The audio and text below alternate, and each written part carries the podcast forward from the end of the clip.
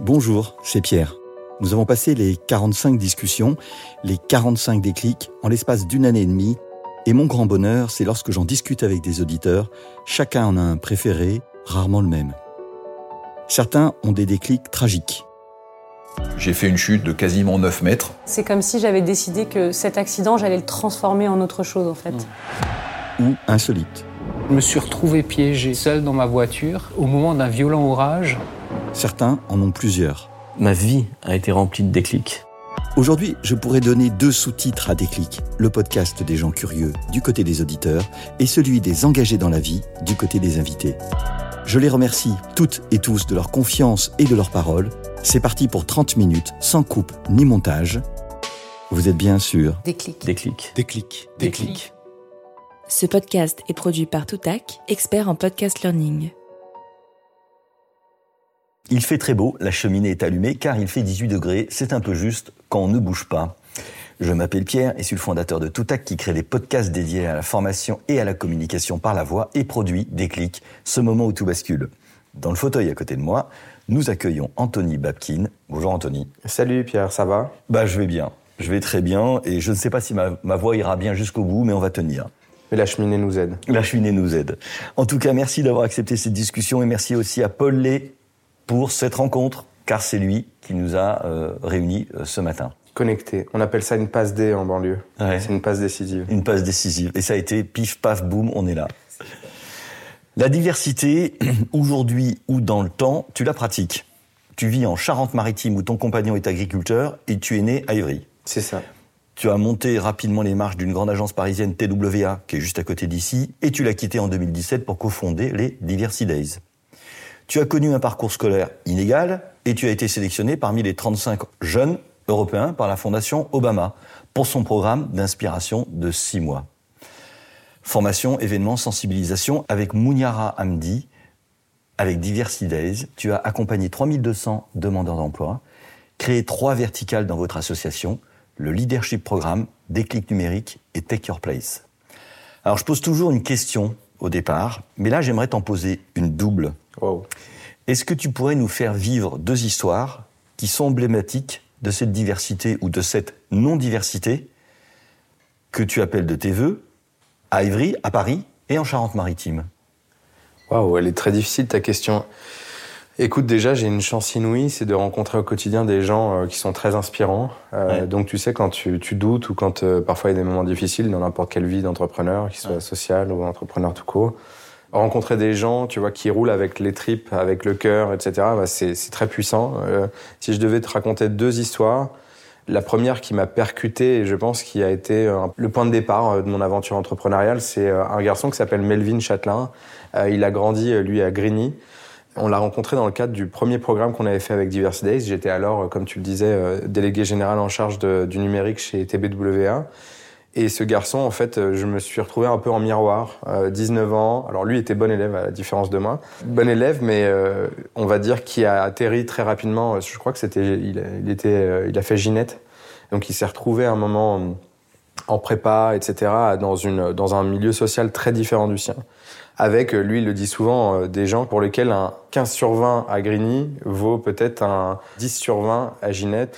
Et donc, il a vu cet écart de niveau, cet écart en termes de cotes, sa capacité à, à naviguer dans un autre environnement social. Et il l'a raconté avec tellement de, de pêche, de pugnacité, avec euh, un Google à l'époque qui avait mis le, la lumière sur lui par rapport à son parcours et par rapport à, bon, à un concours vidéo qu'il avait gagné.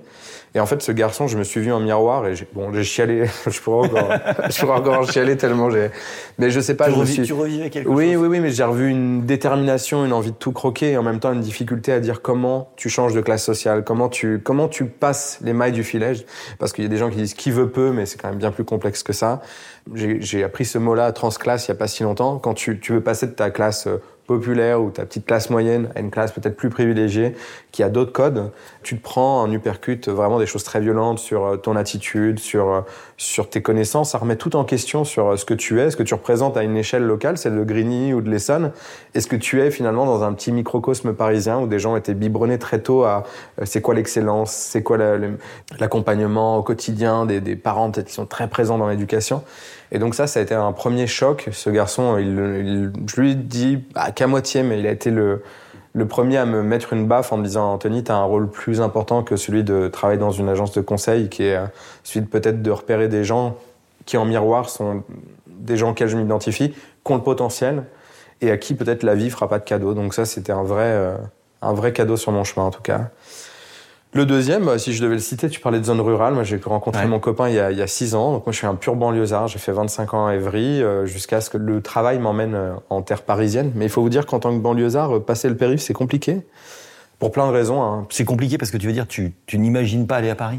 Ça t'intéresse oui, pas moi, ça m'intéresse. Non, c'était, c'était que des choses négatives dans ma tête. Et d'ailleurs, c'est marrant parce que pareil, en miroir, des garçons que j'ai accompagnés, la lucarne, qui a été un phénomène fou à Evry, ils m'ont dit, mais Anthony, on vit dans un monde parallèle, en fait. Et oui, entre un R E R D défaillant, une ville qui est, qui est à cent à l'heure, qui est stressante, où on n'a pas de repères, l'immobilier coûte cher, il y a la discrimination en creux, mais les gens ne s'en rendent pas forcément compte, mais on voit bien que pour accéder au logement ou à un emploi, ouais. ça va être compliqué.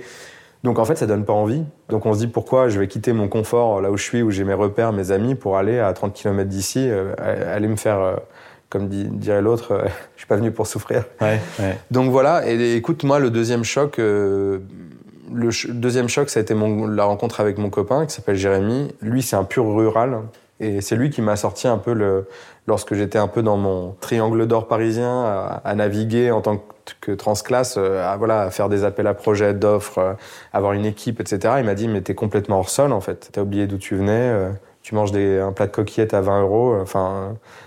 C'est un restaurant parisien. Ça a été violent ? Ça a été super violent parce que, en tant que personne qui évolue socialement, t'es content de gagner de l'argent, t'es content de prendre ta place, t'es content d'avoir, de te faire un réseau, d'ouvrir des portes.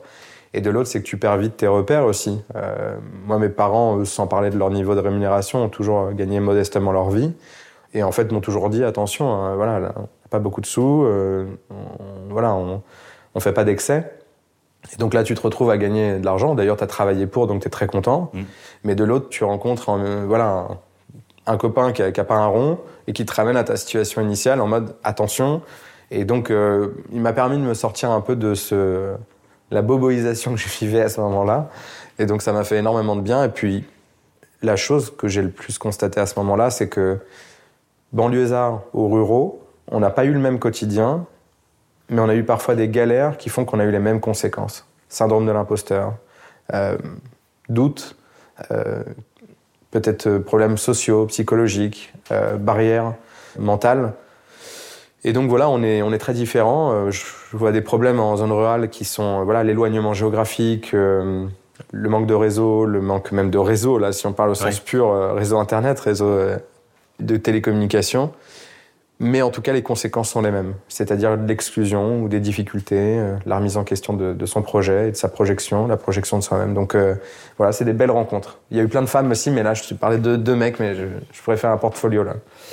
Écoute, euh, c'est déjà deux beaux déclics et on pourrait passer la, les trente minutes dessus, je pense. Est-ce que tu avais pensé à un déclic spécifique ou pas ? Non, le déclic, ça a été... Euh, j'étais chez T B W A et on avait donc... Euh, c'était une réunion un peu du... des différents membres de, des comités de direction des différentes agences. Et euh, en grandissant à Evry, moi j'ai grandi dans une ville qui est très multiculturelle. Je crois qu'à l'époque, il y avait quatre-vingts ethnies différentes. Donc euh, quand tu es un homme blanc, grandi à Evry, t'es forcément, t'as plein de rapports avec, on va dire, les cultures afro-caribéennes. Donc moi j'ai baigné là-dedans. Donc je me sens très proche de ces cultures-là. Beaucoup de mes amis ont des origines de première, deuxième génération d'immigrés plutôt africaines. Je me souviens de cette réunion chez T B W A où on s'assoit autour de la table. On n'était que des mecs blancs. Et il euh, y a une femme noire qui arrive. Euh, voilà, tout le monde s'était présenté. C'était la seule à pas se présenter. Et je sais pas pourquoi, mais je garde cette image d'une réunion où euh, j'ai toujours pas compris pourquoi elle ne s'est pas présentée. Je me vois aller proactivement lui demander « Bonjour, qui es-tu » Parce que déjà, j'étais surpris de voir une femme noire, ouais. une femme et noire euh, chez T B W A. Ouais. Donc, et je prends T B W A en exemple. Attention, j'ai pris, j'ai appris plein de choses chez eux. C'est super, c'est une super boîte. Oui, oui, je, je, je... Mais, mais la présence des femmes, et encore plus des femmes de couleur, elle est quasi inexistante. Donc j'étais un peu heurté en disant « Mais attends, pourquoi elle s'est pas présentée au même titre que les autres? Qui est-elle? J'ai envie d'en savoir plus sur elle. » Et finalement, c'est quelques années après, j'avais quitté le monde des agences, mais il y a eu le Balance Ton Agency, avec un peu toute la merde sous les chaussures de ces, des agences, euh, en termes de pratiques sexistes, euh, managériales complètement discriminantes, et cetera.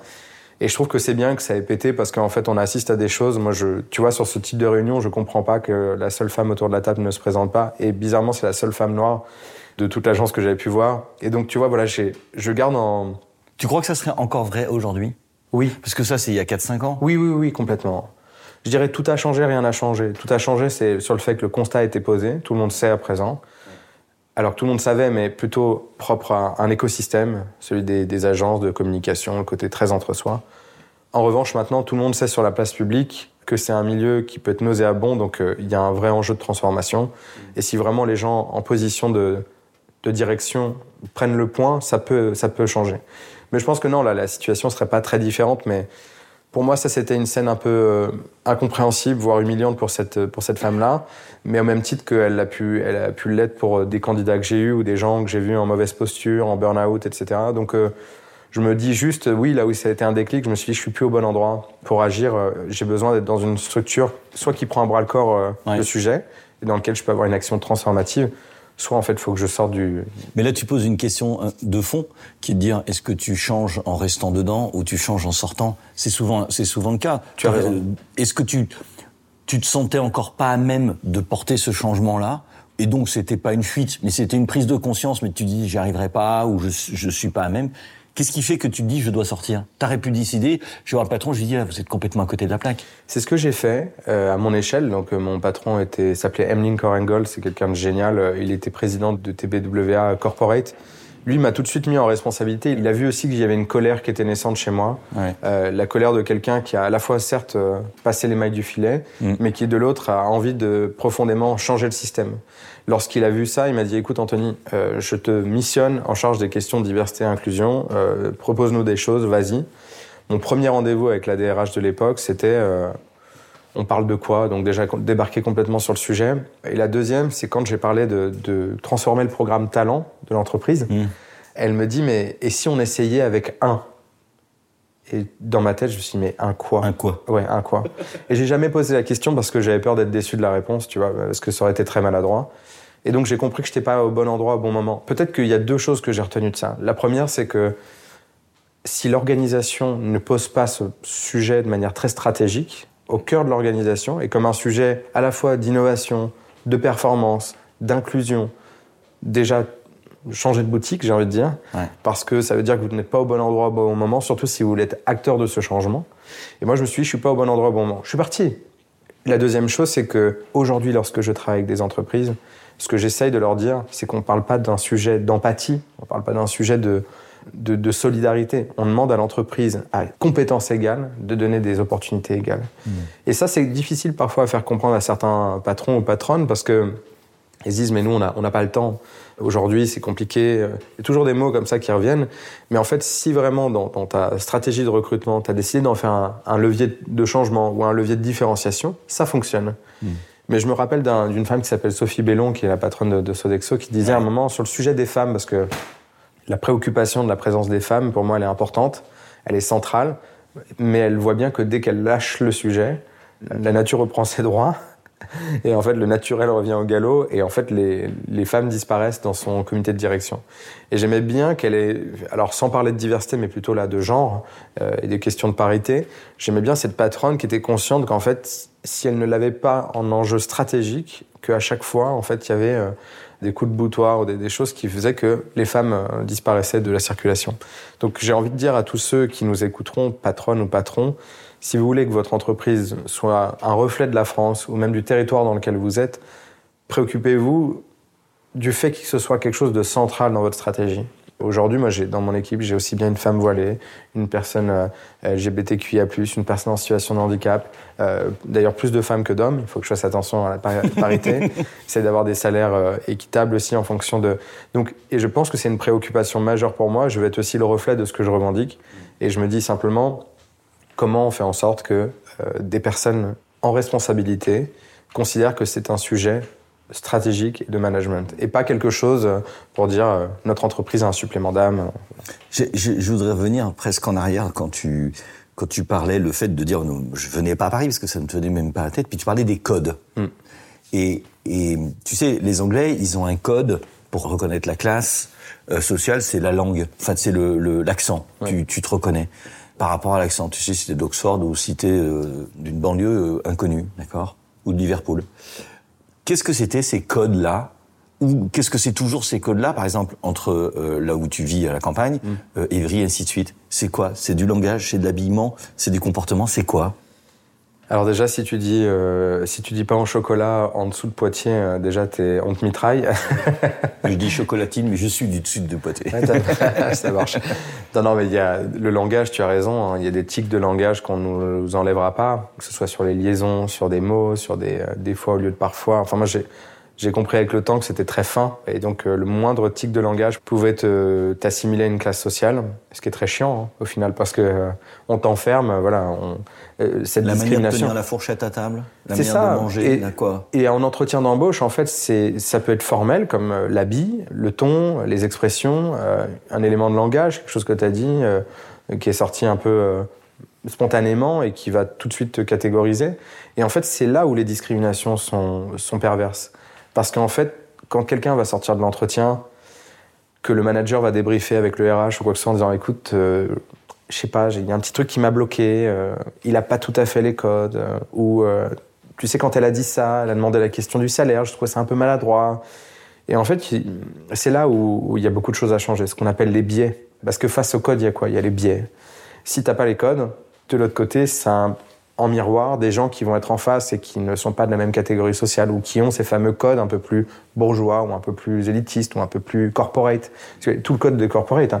Quand on parle de code de l'entreprise, c'est ça. Comment on se parle, comment on répond à un email, quel mot utiliser, ne pas utiliser. En ce moment, j'ai pris une jeune fille qui est originaire d'un quartier, qui est géniale, mais je lui dis, par contre, dans le mail, il faut vraiment que tu... tu tournes un peu mieux tes tournures de phrases parce que, en fait, la personne, elle risque de, de croire que t'es en colère. Parfois, c'était bonjour, je, j'attends. Et, et c'est des, des codes. Et elle, elle me dit, ah ouais, t'as raison, c'est vrai que je m'en rends pas compte. Mais si moi, j'avais pas cette sensibilité-là, je me dirais, bon, elle a peut-être un problème, faut, tu vois, je, et je les ai vécu. Tu parlais d'une femme noire tout à l'heure. Oui. On a vécu avec euh, des images, et je parle de moi, je parle pas de, je, c'est rare que je, je, je parle pas trop de, et, et en fait, on vit avec des codes. Comment on se reprogramme ? Est-ce qu'on peut se reprogrammer ? Comment on fait ?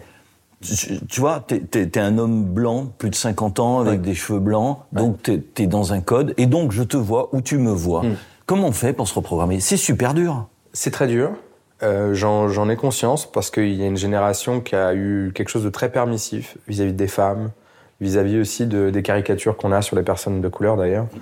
Tu vois, le, le, le Yabon Banania, toute la génération où euh, Pépita était euh, la femme noire euh, un peu marrante, rigolote, euh, qui déambule, mais qui est finalement un peu une femme objet. Il y a eu beaucoup de polémiques d'ailleurs sur ça, parce qu'on porte un regard nouveau, enfin un regard de deux mille vingt-deux sur, euh, ouais. sur des images d'époque, en disant, mais enfin, elle était instrumentalisée, c'était caricatural. Donc, euh, je pense que c'est toujours compliqué de prendre les lunettes d'aujourd'hui et regarder le passé. On peut le juger, on peut dire que c'était pas bien, on peut dire qu'on aurait pu faire mieux. Mais moi, je parle du présent, et quand tu me dis euh, ta génération, pas sûr qu'il faille un reformatage, mais en tout cas un, une ouverture d'esprit. Je veux dire, euh, être sensible aux autres. Moi, je suis un garçon terriblement hypersensible, terriblement euh, sensible à, au respect ou à la dignité, que ce soit les autres ou pour moi. Et en fait, je me dis euh, que beaucoup de gens devraient s'attacher à se dire, bon, si cette personne me dit qu'elle est offensée par mes propos, si cette personne me dit que ça la blesse, si cette personne me dit qu'elle n'aime pas cela, il faut savoir l'écouter. Et peut-être qu'il y a une génération qui, permissive, et d'ailleurs, les scandales avec P P D A, Hulot, et cetera, c'est toute une génération où il y avait une espèce de chape de plomb sur ce monde-là qui se permettait un peu tout. Donc, je dis pas qu'il faut un reformatage de tout. En revanche, il faut que la génération d'avant comprenne que la nôtre revendique beaucoup plus de respect à l'autre, dignité. Mais toi, comment tu t'es reprogrammé d'une certaine manière ? Je crois pas que, que j'ai eu besoin. Ouais. Tu as dû le faire. Mais moi, je suis un enfant caméléon. Euh, je veux dire, quand t'es transclasse, tu chopes, soit tu chopes tous les codes de chaque communauté ou cercle. Mais est-ce que tu, pardon, je te, je te coupe, mais est-ce que si tu vas à Ivry, mmh. euh, euh, si tu vas euh, en Charente-Maritime, mmh. si tu vas dans une soirée dans le cinquième, oui. t'es le même ? Oui. C'est vrai ? Oui.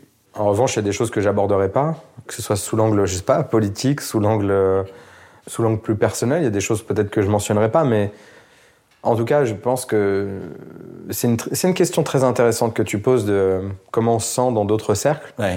Et je pense que déjà, être soi-même, c'est bien. En revanche, cette capacité à être plutôt en écoute, tu vois, il y a beaucoup de gens qui disent, mais est-ce que je me sentirais aussi bien dans un quartier que dans, dans un quartier, on va dire, populaire que dans un quartier riche ? dans un quartier bourgeois. Je pense que c'est sa capacité à être en, en écoute active plus qu'à vouloir représenter quelque chose.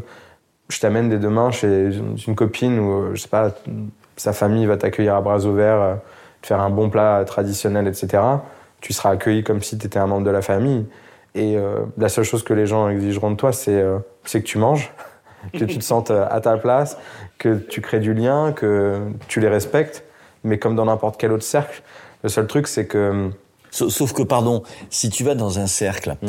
où tu n'es pas euh, dans le code à la base, mm. mais quel qu'il soit, enfin, si mm. tu veux, on est toujours dans... On rentre parfois dans des cercles, quelle que soit ta classe, tu mm. peux faire le, le, le pas, tu peux le faire dans tous les sens, vers c'est le vrai. haut, vers le bas, et ainsi de suite. Mm. Mais quand tu fais ça, tu peux être aussi tenté d'être en représentation de ton cercle. C'est pour ça que je te dis le respect, l'écoute, euh, la capacité d'être en empathie aussi avec les gens qui sont en face de toi, davantage qu'en représentation.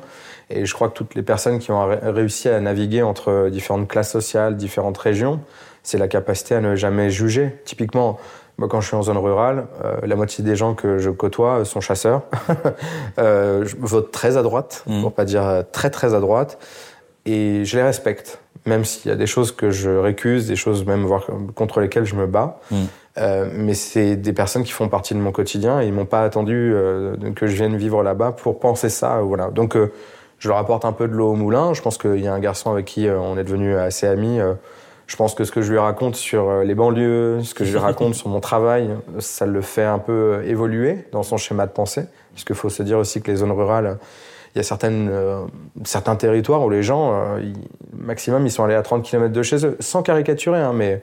Oui, mais euh, c'est pas, pas différent que d'être à Ivry et de pas venir à Paris. Exactement, c'est, on mais est dans son quotidien. Mais c'est pareil que d'habiter dans le dix-septième ou le seizième et de pas être allé à Ivry. C'est ça.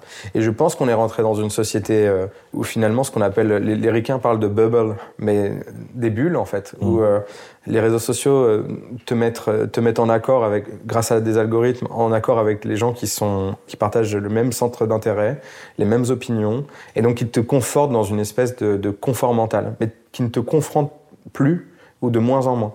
Donc, ce qui crée une forme d'antagonisme aussi entre les classes. On ne se comprend plus, on ne se parle plus. Il y a une espèce de violence dans la société au quotidien. Moi, je vois des gens se prendre le chou, se parler mal, parce que les gens ne prennent plus le temps de dialoguer. Et donc, euh, voilà, on ne se comprend plus. Et d'ailleurs, cette espèce de, de bulle dont, à laquelle on a assisté à la présidentielle, entre vraiment le, le choc des deux mondes, quoi. C'est-à-dire une droite très dure, une droite très décomplexée, et de l'autre, finalement, une gauche qui s'est complètement... Euh, éclaté, qui, voilà, qui, qui a pas su à un moment contrebalancer. Alors peut-être, et finalement, ces bulles-là, c'est vraiment le choc de deux, deux France. Je navigue entre les deux quotidiennement, et des gens bien partout. Déjà, ça c'est rassurant. Et de l'autre, c'est qu'il faut que les gens se parlent ou apprennent à se reconnecter. C'est dur. L'autre jour, je, dans un autre cadre, je faisais une discussion avec l'ancien P D G de la R A T P et de la Poste, Jean-Claude Bailly, un homme assez remarquable, qui est à la retraite maintenant. Et en fait, il disait, si on veut aller vers un, un monde souhaitable et durable, c'était oui. le thème de la soirée, euh, il faudrait qu'on commence par discuter ensemble. C'est ça. Et il disait, euh, en fait, en France, on ne sait pas discuter. Mm. On est toujours là pour s'affronter, mais pas discuter. Comment t'amènes des gens à discuter ? Tu sais, c'est amusant que tu dises ça, parce que dans, dans l'association donc Diversidays que, qu'on a créée avec Mounira il y a cinq ans, il y a des sensibilités politiques, par exemple, qui sont très différentes. J'ai quelqu'un qui est... droite, pareil, décomplexée, un autre gauche décomplexée. Quand je dis décomplexée, c'est que c'est des gens qui sont très engagés politiquement, qui mènent, voilà, qu'on, quand t'es à l'initiative de, du mouvement populaire à gauche sur le fait de refonder un peu les bases de la gauche, un autre, voilà, qui était plutôt engagé à droite et depuis de longue date. Et tous ces gens-là s'accordent parce que notre sujet d'égalité des chances, c'est un sujet éminemment politique. Donc ça veut dire qu'il concerne aussi bien la gauche, le centre, la droite, l'extrême droite, l'extrême gauche, et cetera. Et donc ces gens arrivent à travailler ensemble parce que dans le logiciel commun, c'est de dire on va se battre pour quelque chose auquel on croit profondément. Et les solutions, elles sont ni de gauche, ni de droite, ni du centre. Elles sont profondément politiques parce qu'il faut transformer certaines choses dans notre société. Et c'est ça que moi j'adore dans le monde associatif, c'est que tu es capable de mettre autour de la table des gens très différents. Donc tu fais tomber les égos ou les couleurs politiques pour parler vraiment de sujets de société. Comment on aide les gens. Et d'ailleurs, c'est mon mec un jour, tu vois, qui est plein de bon sens, qui m'a dit euh, en fait, aider les gens, ça devrait pas être politique. Parce que je lui ai dit, dans notre métier, en fait, malheureusement, très souvent, il faut faire appel aux politiques. Je dis malheureusement parce que, en fait, il faudrait que ce soit complètement... Tu veux dire que aider les gens, c'est une valeur de gauche, et travailler, c'est une valeur de droite. Je, je caricature. Mais... je ne dirais jamais ça. mais, mais si tu veux le dire, c'est, c'est plus que dans la valeur de gauche ou de droite, elle s'efface au, au regard de comment tu aides les gens. Et parce que tu ne considères pas ce qu'ils sont politiquement, et cetera. Tu considères là où ils en sont humainement. Est-ce qu'ils sont exclus ? Est-ce qu'ils sont en situation de handicap ? Est-ce qu'ils ont vécu certains séquelles que, que nous, associations Égalité des chances, ne pouvons pas soigner seuls ? Par exemple, la confiance en soi, euh, le déficit à un moment euh, sur, sur des compétences, et cetera. Donc, euh, c'est ça que j'adore dans l'associatif, c'est qu'on on fait tomber les masques, on arrive à mettre des gens très différents autour de la table, mais qui arrivent à se parler et qui ne l'auraient peut-être pas fait sans cette dynamique collective qu'offre l'associatif. Et est-ce que... Alors, je, je vais finir un peu sur euh, une question anecdotique, mais qui nous a fait bien, bien sourire quand on s'est parlé au téléphone la dernière fois. Donc, je te pose deux questions. Est-ce que tu as envie de faire de la politique ? Non, pas du tout. Mais j'ai envie de dire, OK, mais à un moment donné, oui. Pour bouger les lignes, il oui. faut faire des lois. Il faut... Ou, ou pas. Et donc, pourquoi tu ferais pas ça ? Alors, excellente question. Merci de, de la poser. J'ai cru naïvement au départ de mon parcours associatif que la politique pouvait être un endroit où je pouvais euh, changer les choses. Mmh. Je ne dis pas qu'en politique, tu ne changes pas les choses. Nos politiques décident nos lois, décident nos cadres réglementaires, décident de euh, boîtes qui devraient euh, disparaître du territoire ou, ou alors voir de les nationaliser. Mmh. euh, donc, euh, ils ont un pouvoir assez dingue. Donc, j'ai conscience aujourd'hui que dans notre action, on doit travailler avec le politique. Mais je préfère être un contre-pouvoir ou alors un acteur de confiance avec lequel bosser avec l'exécutif ou le, les politiques, en considérant qu'on a notre socle, nos socles de conviction, nos recommandations, notre capacité aussi à réfléchir librement, sans euh, avoir de coups de boutoir euh, ici ou là. Typiquement, la dernière chose qu'on a voulu porter, c'était comment on impulse dans le, la dynamique du Next quarante French Tech cent vingt des nouveaux critères d'impact et surtout sur les critères sociaux. Comment on fait en sorte que le futur leader du Next quarante ait une politique sociale clé ou stratégique.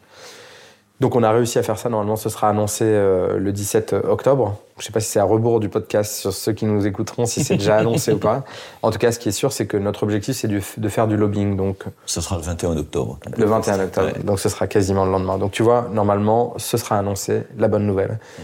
Donc ça veut dire qu'on a une capacité à travailler avec le politique, à l'influencer, j'ai envie de dire être à notre niveau des lobbyistes sur la partie sociale. Typiquement, on a révélé en juin que trente-neuf pour cent des gens qui avaient intégré une start-up avaient subi des discriminations. C'est des chiffres qui doivent nous alerter. Mmh. Mais du coup, je préfère être vraiment dans cette dynamique-là sans avoir à vivre le Game of Thrones de, du politique, sachant que je ne suis pas naïf sur nos sujets d'égalité des chances. Ce sont des sujets éminemment politiques. Mmh. Mais donc, je préfère être dans le plaidoyer, dans la capacité à proposer des, des mesures transformatives plutôt que d'être dans leur monde. Mmh. C'est un monde, euh, je pense qu'il ne me correspond pas. Peut-être qu'un jour, j'écouterai euh, ton podcast et que je serai euh, maire d'un, d'un petit village. Mmh. Et je me dirai, j'ai dit des conneries. Allez, ça va faire liaison parce que, comme je te disais, j'ai une autre question avant la, la question finale. Parce que quand on s'est parlé la dernière fois, tu étais en pétard, ouais. Parce que le maire de ton village ouais. voulait couper des arbres. J'habite Gémozac, qui est une petite ville de Charente-Maritime, et je me réveille avec euh, stupéfaction en voyant que euh, ma, la ville dans laquelle je suis a décidé de, d'abattre quatre magnifiques saules pleureurs au pied d'une source. C'est un petit havre de paix, c'est un lieu, lorsque tu, si un jour tu viens dans ce village, ça s'appelle Les Chassières, c'est un hameau, tu y passes et en fait, il y a tellement de quiétude, de petits oiseaux, des, des poules d'eau, t'as des martins pêcheurs, c'est la première fois que je voyais un martin pêcheur. Donc, tu vois, un oiseau bleu, le mec de banlieue, ça fait un peu cliché, mais franchement, j'étais waouh. Et, euh, et du coup, ce moment précis euh, bah, de stupéfaction, en disant, mais qu'est-ce, qu'est-ce que vous faites ? Bah, on coupe les arbres. Mais je dis, mais à quel moment vous avez décidé ? Bah, on nous a demandé de les couper, d'accord. Il y avait créé l'agage en cours, donc ce qui était complètement déjà erroné sur le message. Il y a eu vraiment un espèce de, de fin de non-recevoir, donc j'ai tout de suite dit, écoutez, en fait, moi, je ne vais pas vous lâcher. Donc, j'ai pris ma voiture, je me suis mis au pied de la grue, donc ça n'a pas plu. Ils m'ont demandé gentiment, on dit on appelle le maire, juste retirez votre voiture. Ils m'ont bloqué. Donc, je suis revenu par l'autre côté, j'ai rebloqué avec la voiture. Et le temps de, la, le temps de leur pause déjeuner, en fait, bah, j'ai été obligé de, puisque le maire a reconfirmé que les, les arbres devaient être abattus, je suis venu avec les copains du coin, avec les tracteurs, et cetera. Donc on a tout bloqué. Et évidemment, j'ai dit en fait, si vous continuez, j'appelle presse locale, presse régionale, tout le monde, ça va être l'enfer. Ouais, ouais, mais on s'en fout, on, de toute façon, on va continuer demain. OK. Donc, j'ai mobilisé absolument toute la presse locale, régionale, Hugo Clément, Stéphane Bern, tout le monde, tout le réseau que j'avais, que j'ai réussi à me constituer sur ces dix dernières années, pour dire non, quoi, pour dire merde. Je me suis même, du coup, je suis devenu adhérent euh, de la Ligue de protection des arbres. euh, enfin, j'ai découvert plein d'acteurs, c'était génial, parce que du coup, ça m'a permis de faire une, une exploration de ce domaine-là en, en très peu de temps. Moi qui suis dans le social, mais on est plus dans l'environnemental. Et en fait, je me rends compte que c'est les mêmes principes, c'est-à-dire on passe en force, on s'en fout, on n'écoute pas. Et en fait, j'ai, j'ai appris plein de choses sur cette expérience. La première, c'est que j'ai vu des riverains qui étaient complètement dépités, qui m'ont dit « mais en fait, euh, pff, le maire le fera, il s'en fout, il ne nous écoutera pas ». Et donc moi, je dis bah, « il va nous écouter ». Donc, euh, et donc, ils ont, je pense qu'ils sont, ils m'ont fait part de vachement de reconnaissance, qu'ils m'ont dit « en fait, bah, toi, t'es jeune, t'as ton réseau, tu nous as bougé, merci ». Ça, ça m'a fait du bien parce que je me suis dit redonner quand même espoir à des citoyens locaux sur le fait que le maire peut être en écoute et pas en passage de force. Voilà. Résultat des courses, euh, les arbres ne sont pas à terre. Il y en a un qui est bien amoché, mais les quatre arbres sont encore là. La deuxième chose, c'est que je suis censé avoir un rendez-vous avec le maire d'ici peu, intermédié par un riverain qui est un peu plus politique et qui a arrondi les angles, allons-nous dire, parce que quand il y a eu France trois, Sud-Ouest, euh, Radio Locale, euh, la une euh, du Saintonge, ça paraît rien, mais les petites mamies du Saintonge... Localement, ça compte. Ah ben, ouais. Il y avait écrit « passe d'arbre », c'est très bien trouvé, « passe d'arbre avec le maire ». Euh, donc en une, moi j'ai fait imprimer une banderole en moins de, en moins de deux heures, euh, voilà. Donc euh, on a mis la pression directe. Et en fait, je pense que c'est, des... c'est une génération aussi, une génération de maires qui est maire depuis quinze ans, qui n'a pas l'air d'être un mauvais gars, mais qui juste n'a pas compris qu'il pouvait y avoir parfois un contre-pouvoir. Donc moi, je me sens à l'aise dans ce rôle-là, utile, encore plus qu'à l'aise. Et puis surtout, je pense que notre génération a un message fort à faire passer, c'est que des choses qu'on a tolérées sur ces dix, quinze, vingt, trente dernières années, notre génération ne, ne dira pas oui, même dira non, stop parfois, et mobilisera toutes les parties prenantes qu'il faut, toute l'énergie qu'il faut, mais ne laissera pas faire des, des absurdités de notre époque, qu'elles soient environnementales ou sociales. Donc tu me disais comment notre génération euh, ne rentre pas complètement en décalage face à ça. Bah, pour moi, c'est l'écoute. Juste parlons-nous, parlons-nous, cré... essayons de nous comprendre. On ne sera peut-être pas toujours d'accord, mais au moins on aura compris. Voilà. Merci. Dernière question. À qui tu aimerais passer le témoin ? Waouh, c'est, tu sais que c'est une, un exercice très très difficile pour moi parce qu'on rencontre tellement de gens formidables avec l'association au quotidien. Euh, je t'ai demandé si tu as eu plus d'hommes que de femmes, tu m'as dit plutôt une femme, et donc euh, volontiers. Euh, je suis leur meilleur ami en tant qu'homosexuel, mais aussi en tant que personne engagée. Les homos sont les meilleurs amis de la femme. À toutes les femmes qui m'écoutent, c'est une plaisanterie, mais c'est surtout, euh, je suis très respectueux de tout ce qu'elles font en ce moment. Il y a tellement à corriger. Euh, je vais passer le micro à une femme qui s'appelle Tara Dickman, que j'adore. Elle a cofondé euh, une structure qui s'appelle The Next Level. Elle est une des rares en France qui maîtrise une compétence qui s'appelle le community organizing. Donc, elle aide des gens euh, qui ont une grande cause à se structurer, à se mettre en marche. Euh, donc, euh, elle a aidé euh, une initiative qui s'appelle euh, Different Leaders. C'est des jeunes qui poussent des, des mesures sur l'égalité des chances. Et c'est une femme assez discrète euh, parce qu'elle est souvent dans l'ombre. Elle revendique un peu ça. Mais je trouve qu'elle a quelque chose de très, très fort à livrer en termes d'état d'esprit, en termes de... d'ouverture à l'autre et en termes surtout de, d'égalité des chances où elle fait des, des choses formidables, aussi bien auprès de l'entreprise en les sensibilisant qu'auprès de, d'acteurs associatifs en, en les aidant à créer une dynamique, une impulsion, une logique de, de changement et de mouvement. Voilà. Merci Anthony. Merci à toi et merci pour l'invitation. Je t'en prie, à bientôt. Ce podcast est produit par Toutac, la voix de la formation.